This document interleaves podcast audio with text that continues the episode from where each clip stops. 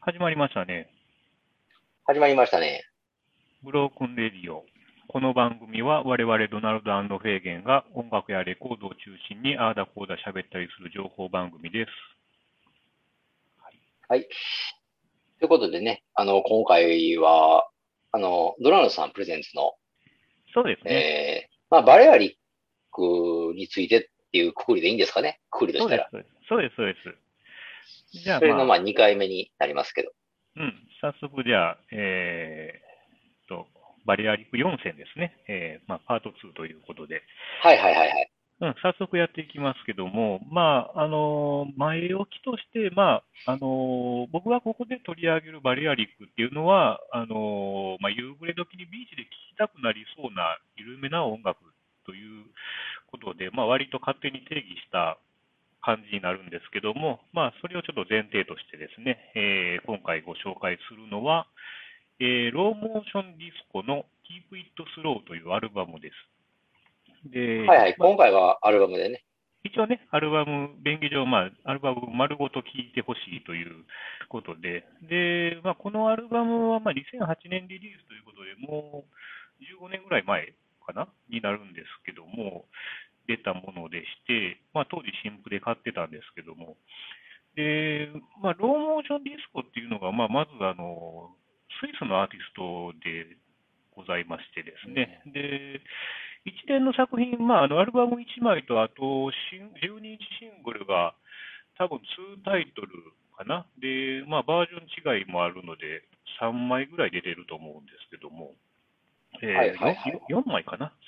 3タイトルで4枚ぐらい出てるのかな。でまあ、その一連の作品というのは全部エスキモーというレーベルからリリースされてましてですね、で、まあ、エスキモーって、まあ、当時はバリアリック専門みたいなレーベルだったと思うんですけども、で、おー。うん、まあ、で、もともと、まあ、デビュー、デビューというか、まあ、リリースのきっかけは、あの、マイスペースっていうサービスが、あの、ウェブサービスが当時ありましてですね、結構インディー系のアーティストが、あの、勝手に楽曲を上げたりできるみたいなのがありまして、まあ、それ自体がもうすごい懐か懐かしいんですけどね、今もうないと思うんですよ、マイスペース。あー、ない。はいはいはい。うんまあ、そこで、まあ、曲を、まあ、自分で勝手にいろいろ上げてたら、あの、エスキモーからオファーがあってリリースに至ったと。まあ、そういう流れみたいなんですけど、まあ、あの、一応アルバムの中で、まあ、強いて1曲上げるとすると、えっと、シングス・アー・ゴナ・ゲット・イージアーっていう曲があるんですけど、まあ、一応、これを課題曲というか、まあ、事前にね、あの、この曲聴いてねっていうあ感じー、で。そうですね。はいはいはいはい。うん、上げてたと思います。で、まあ、アルバムですね、全体として、えーまあ、曲名に英単語でローっていうあのひ低いみたいな意味合いですね、ローっていう単語が、 LOW ですね。そうですね、もう、はいはいはいあのこの収録曲の大半のタイトルに組み込まれてるんですよね、ローなんとかローとかね、まあ、そんな感じうで。ん。はいはで、い。まあ、まあ、一つのキーワードになっているのかなと思うんですけども、あのーまあ、曲調がまあ前編通して割とそういうテンション低めな感じかなと思うんですけど、で、まあ、リラックスして聴けるような内容ですね、前編になっていると思うんですけども、で、まあ、あのーそれと、あと、曲もそうなんですけど、アートワークもね、これ今ちょっと見えるかな、ジャケットがあー、はいはいはいはい。にしてるんですけどね、12インチのジャケット。あの、絵画みたいな、水彩画なのかわからないですけど、ちょっとこう、淡いニュアンスの、えーパッチの、まあ、アートワークになってて、で、あの、クリーチャーみたいな、よくわからん、あの、目が8つある猫みたいな生き物とか、まあ、ようわからないんですけども、まあ、なんとなくこう、曲調にマッチしてる、このアートワークも非常に私好きでですね、あの、ああ、そのジャケットの絵はメンバーが描いてるんですかね。いや、これはね、あの違う人です。ああ、違う人。じゃあ、いイメージして、あれかな。なんか、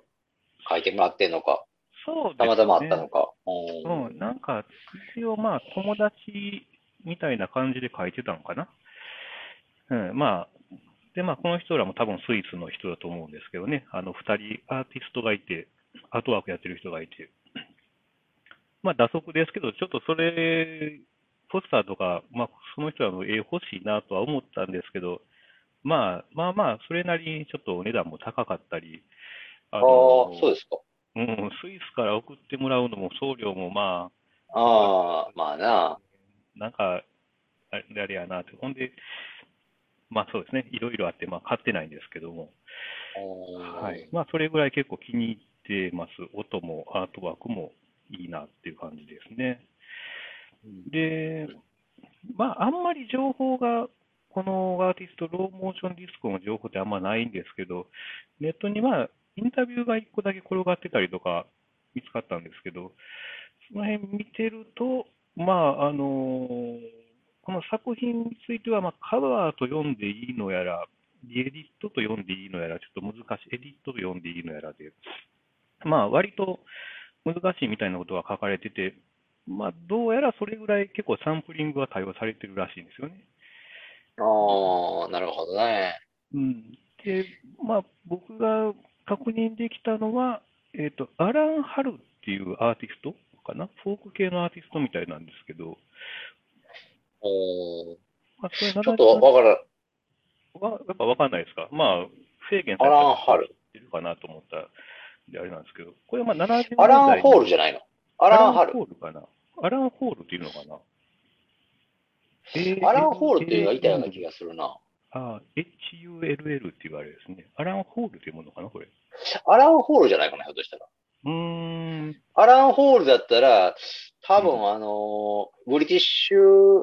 ロックか、ブリティッシュフォークのグループで、うん、た多分ね、リンデス・ファーンっていうなんかグループがほういてて、そこの人物やったと思うんだけど、ちゃうかな。あーまあ、ソロアルバムも確か出してると思うんですけど、なるほどな。あ、ほんなら、まあ、多人分物、人物名やんな、まあ、アラン、アラン・ホールか。アラン・ホールでしょ。なんかあの、なんかジャケット、多分アラン・ホールっていう人だったと思いますけどね、あの、多分ね、うん、うん、結イベントで、あ、違うのかな一応ね、おージャケットはね、まあ、これ、曲名が上に乗っかってるから、わかりづらいかな。あ、それそれそれそれ、アラン・ホールね。うん、はいはあい。、これ、アラン・ホールっていうものか多分はまあ僕はそう呼んでましたね。ああ、それ、うんそうそう、その、なんか、あの、わし、わしわしばなっていうか、なんか、ちょっと擬人化した人、なんか人物だね。あ、そうそう、鼻とパイプがつながあの、うんタバコというか、あれそもれパイプがつながってるやつやな。僕聞いたことないんですけど、そのジャケットだけは、あの、しっかりと、やっぱり目にはうんね、焼き付いてたというか、あの、うんうん、まあ正直あんま気にかけたことなかったんですけど、そうそう、このうん、ね、そうそう、まあ確か、リンデスファンってグループのうーん、人やったんちゃうかな。あーまあちょっと読み方はわからないですけどね、アラン・ホールだか、アラン・ハルだか、まあそういう人ですね、ソロアーティストですね、こはれいはい。はい。その人の、えーと、ブルーマーダーっていう、まあ、曲なんですけども、それがサンプリングされてるっていうのは確認できたんですよね。ああ、なるほどね。まあ、収録アルバムはその今言ってた花が、うん、うん、ジャケットそのねれね。ジャケットの絵が、まあ、なんか花がパイプにつながってるやつですね。パイプドリームっていうのかなああ。はははこれはね、あの、ちなみに、あれ、Spotify には入ってなかったんですけどね、この曲、アルバム自体はね。ああ、入ってないんですか。そう、そうなんですよね。まあ、ただまあ、一応その辺サンプリングされてたりとかで、あのーまあ、結構アコースティックギター、フォークギターのうーん。録とかサンプリングされてて、で、まあ、あの、そういうまあ生音のサンプリングは結構対応されてるのかなっていうのが、アルバム全体としてあるんですけども、まあ、その生音がちょっとバリアリック感につながってるのかなって思ったりとかですね、えああ、はいはいはい。ーまあ、しておるんですけども、これどうですかまあ、フェーゲンさん聞いてもらったかなと思うんですけども。うん、確かに、まあ、前のアート・オブ・ノイズよりかはしっくりだというか、うん。うん、あ思いましたけどね。うんそうそうそうそう、やっぱりいかにもっていう感じかな。 なかなかでも、そういう、え、エスキモーでしたっけそのバリアリック、うんうんせそういう専門で出してるようなレーベルがある、レーベル、レーベルですかね、それは。そうそうですね。ああ、あるってことだよね。まなある、ほど今も、今もまだ何個かはあるんですけどね、バリアリックメインで出してるっていうレベルは。ああ。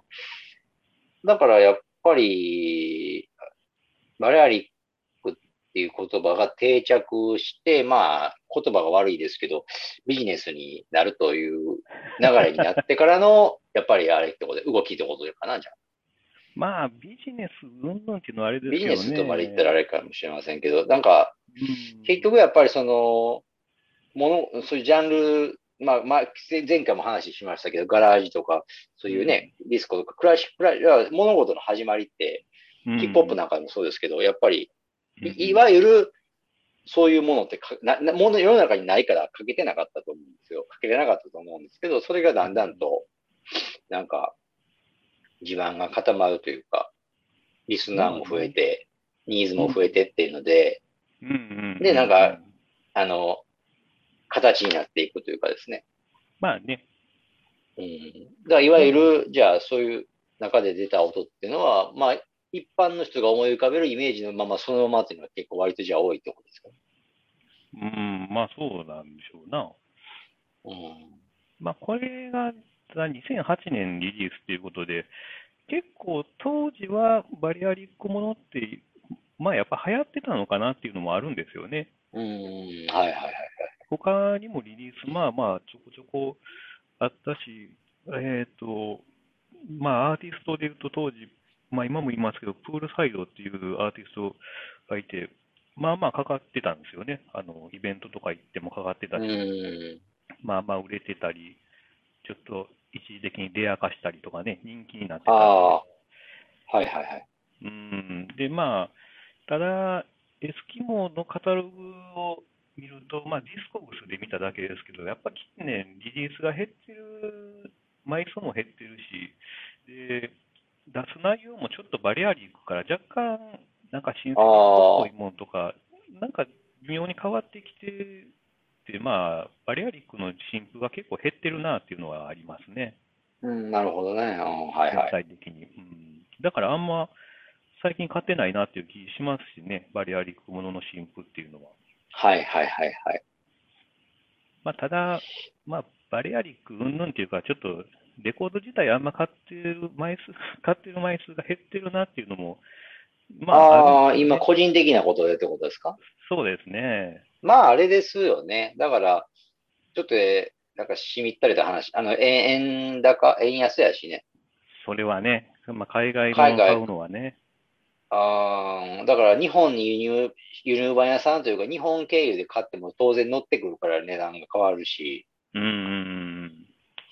これ言い出すとね、なかなかやっぱり、 うん、じゃあ、いつになったら買うのっていうかね、タイミング的にはもうなってくるんですけど、まあね、どうしてもね、ガソリンとかも高いじゃないですか。正直。なんでもね、そうそう、原油価格上がると、まあなんでもって言いますからね、やっぱり高くなるっていうね。だから、いや、それもね、170円とかでしょ、今うんうんうんうん。なってますね。うんでも、ひゃその170円で高止まりという、しないというか、まだひょっとしたら上がるんじゃないかとかね、まあね、これ言われたりもしてて。うん、これが、そういう意味ではちょっとやっぱりなんか、ずっとどちらかというと買うの控える方にね、うんなんか気持ちが行きがちというかね。まあ、しみったれた、しけた話になるんですよね、この話題になるとね。どうしても。もね、いや、でもまあ、まあ、そういう時もあるということでね。そうですね。なんか、逆にその、不安になってしまう体質になってるんですよね。レコードを買ってない自分ってちょっと大丈夫なのかみたいな気持ちああ、まあまあ、わわわかりますけど、うんわかります、わかります。やっぱり、もうう、ん。買って集めて聞いてっていう流れが、うん一つのそのアイデンティティだというかね。そうそうそうそうそう。うん。なんか買ってない自分が不安っていうね。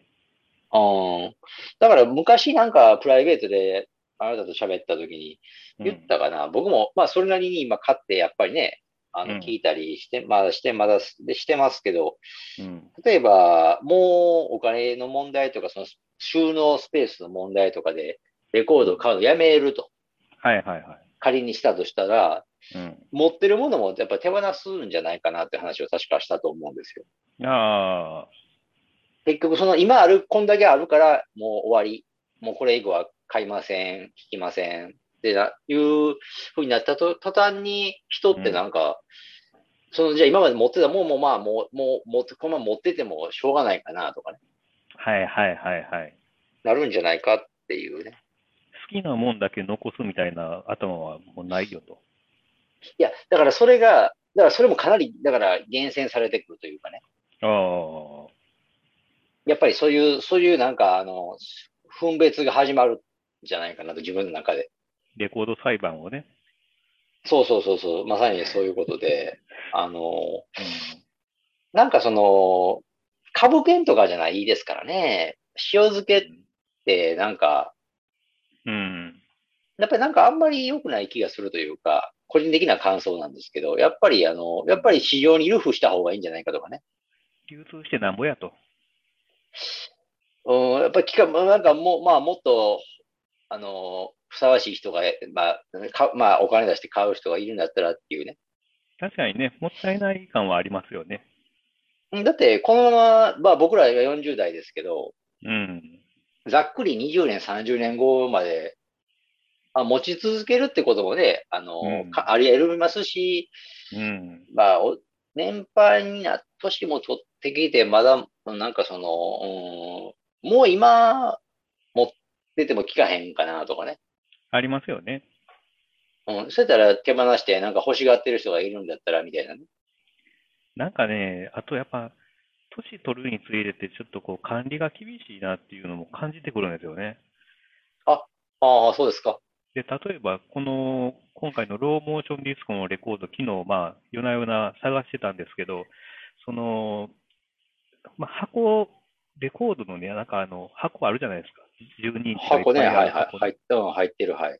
これも、このレコードがその積んでる下、一番下にあったんですよ。一番下の箱にあって、だからその上にあ乗っかってる、まあ、80枚ぐらい入ってるレコードの箱を持ち上げるのがもう辛いんですよね。あ、ああ、わかりますけどね。なんか、ののけるのがもそうそうそうそう。もう、言ったらないけど、探すのがめんどくさいっていうね。う、そうそうそう。あれ、あれ聞きたくなったけど、どこにあったっけみたいなんで。うーん。そうなってくると、これ、もうまあ、極端な話、70、80になったら、もうこれ運べへんなというね。ああ、まあ、それはありえますわな。うん、だから徐々にこれ、処分しないと、まずいことになりますよ、これ。いや、だからそういう時は、まあまあ、それはね、そういう業者さんとか、どちらかと言ったら、あの、い今、なんかそういうお膳立てみたいなのは今、どんなジャンルでも進んでるから、どんな業界で も。まあ、あるんですけどね。うん。ちょっとまあ、そういう、ね、クライシスが待っているということも、念頭に入れながら、これ、買っていかないと。そうそうそうそう。まあね、その辺も含めてなんですけどね。まあ、あと、絶対聞くことのない12インチとかって、やっぱりもう、むっちゃ思い当たるんで、もう、それは売っていかなあかんなとかも、やっぱありますからね。ああ、持っててもね、まあ、しょうがないというかね。なんでこれ買うたんや、みたいなやつ、やっぱりね、昨日 もあちょっとあるあるんですよね。 どういう気持ちで俺はこれこうたんやろうみたいなもんもありますし、ね。ああ、もうい今となってはあんまりその動機も思い出せないと。 そうそうそうそうそう。まあ、ひょっとしたらこう送料考えたらこれももう入れといたら、まあちょっと1枚あたりああ、安くつないるわでとにかね、うん。はいはい。まあ、あるわな。うん。特にアルバムじゃなくて12インチとかシングル版は多そうですね、それが。そうですね。だからまあちょっとその辺も考えないといけないというね、まあそんなことを思いつつ、まあ話それましたけどね、あの、まあなんでしょうな、まあバリアリック感っていうものをちょっと考えたりすると、あの、アンビエントってはいはい。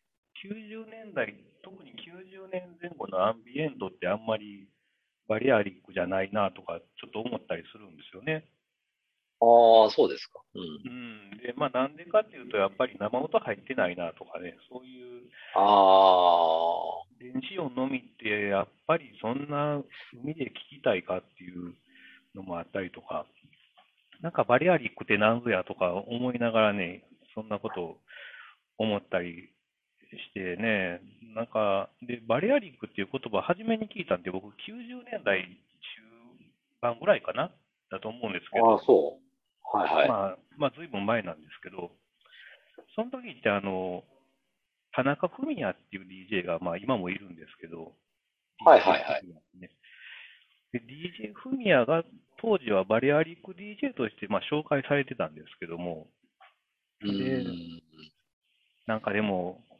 全くやっぱさっぱりわからないんですよね。バリアリックって当時って、インターネットもないじゃないですか、当時って。うん、まあまあ、そうですね。だからまあ実際それを探しに行こうと思ったらもうレコード屋に行かないとわからないんですけまあ確かど、はいはい。で当時ね、シスコとか行ってましたよ。もう、ドキドああ、キしそうなやがら、ね。うん、あ大あ阪し、もうアメリカ村とかね、もう馴染みなかったんですよね。 そんなに。ああ、やと、まあ、それは、だと思いますけどね。うん、だからなんか、まあ、俗に言う、だから、あまあ、まだまだ、まあ、い今以上に、やっぱりレコードがも、も、あ、は、まあ、バブル、レコードバブルですか当時そうでしたよね。でもレコヤも、まだ、まだあったよね。いやいそうやね、まだっていうか、ある意味うん全盛期でしょうな。うん、はいはいはい。ジェリービーンとかね、ああいうのもあったし、でもまあ、シスコってね、やっぱり当時はもう敷居高かったんですよ、なんとなく、勝手にね。ああ、確かに。 だからこっちはまあ、ね、奈良の田舎もんじゃないですか、言ったらね。まあね。そういう引け目を感じながら、まあ、ファッションもこれでいいのかと思いながら行った記憶はありますよ、シスコとか、ああいうとこはね。ああ。で、主張するのもね、なんか怖いんですよ。ああ、そうですか。うん、なんか怖かったんですよ。もう、あの、自分でターンテーブルに置いていくスタイルなんですけど、あ勝手にねあ、はい。た確かに、はいはいはい確かそうやったと思うんですけど、で、まあ、本来ヒップホップの人とかがちょっと並ぶわけですやん。自分の後ろとかにもね、ああ、はいはいはいはい。なかなかね、聞けないんですよ、やっぱり。あの聞けないっていうのはどういうこときえ、きえ、それは何き聞いてもすぐも戻すとかそういうことじゃなくて。 そうそうそうそう、そういう、あの、ゆっくり聞けないっていうかな。まあ、ああ、そうでしょうね。うん、それはわかる。やっぱり並ばれるうと、んやっぱ気使うよね。なんかね、だからやっぱりこう、大変でしたね、そういう意味では。うん、やっぱりし市長って、例えば5分とか言われても、うん。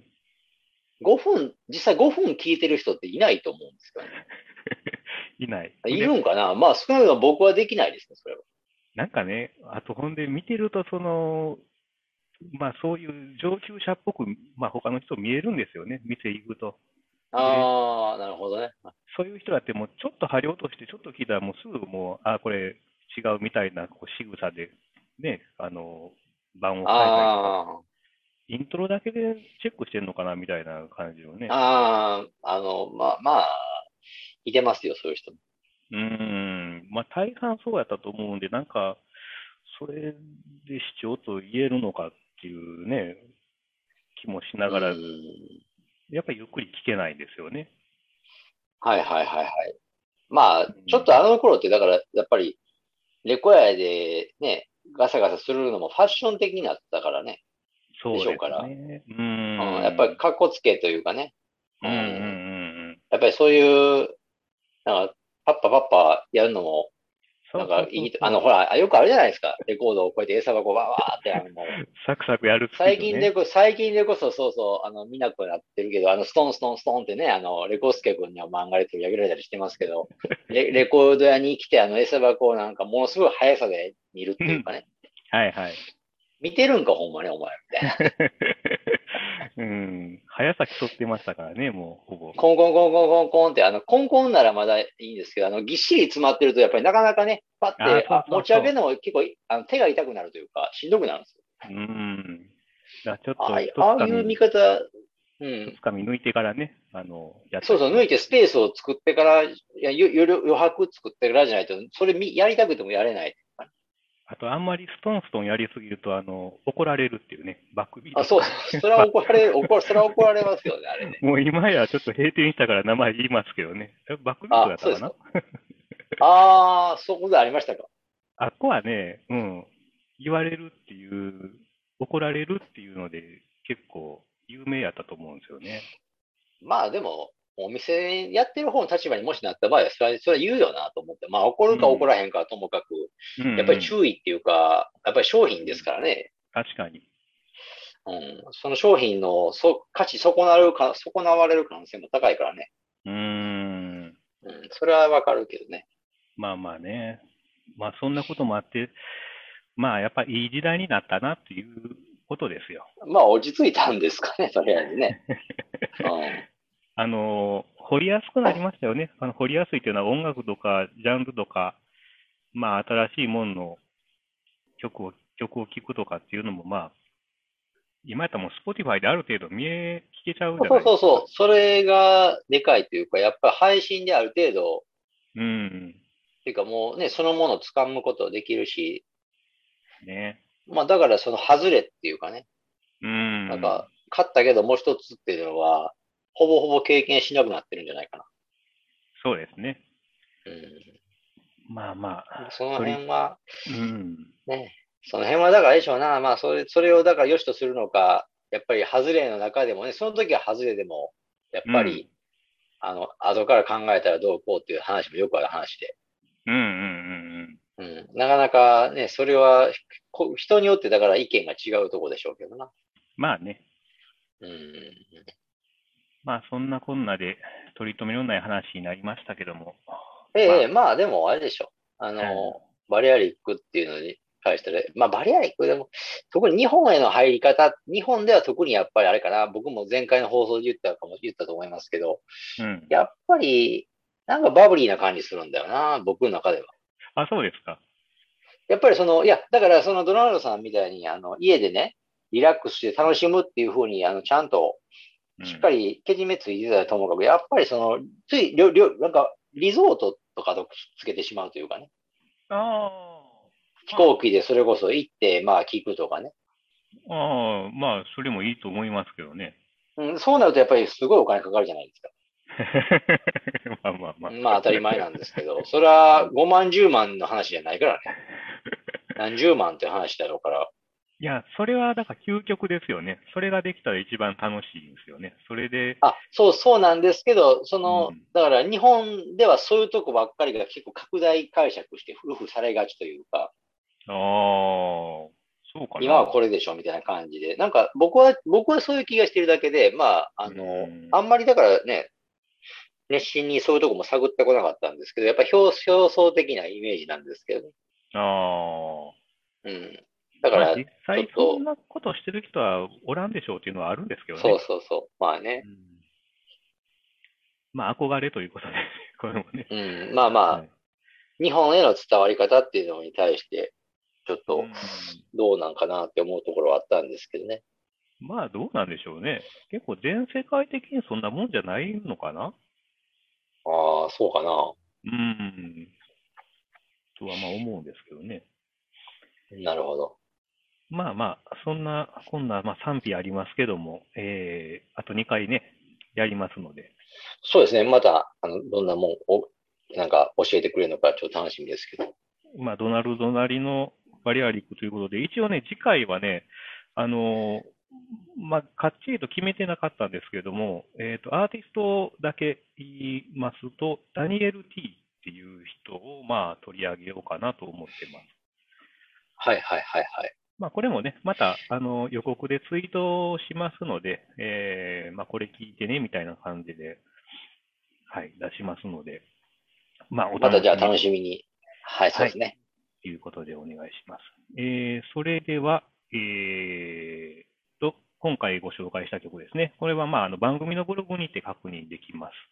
えーアルファベットでブロークンレディオ、ドナルドなどでググっていただければ、大体一番上に出てきますので、気になった方はぜひチェックしてみてください。えー、ツイッターやってます。アカウント名はすべて小文字でブロークンレディオアンダーバー JP となってます。フォロー、リプライ、メッセージなどよろしくお願いします。はい。で、あフェイゲンだけですが、インスタグラムやっております。えっ、と、まあ、レコードジャケットを中心に上げてますので、またフォローあのよろしくお願いします。ID は HK774111 です。よろしくお願いします。はい。それでは、まあ、そういうことで、次回もよろしくお願いしますということで、はい、お楽しみに。はい。お相手はドナルドでした。はい、フェイゲンでした。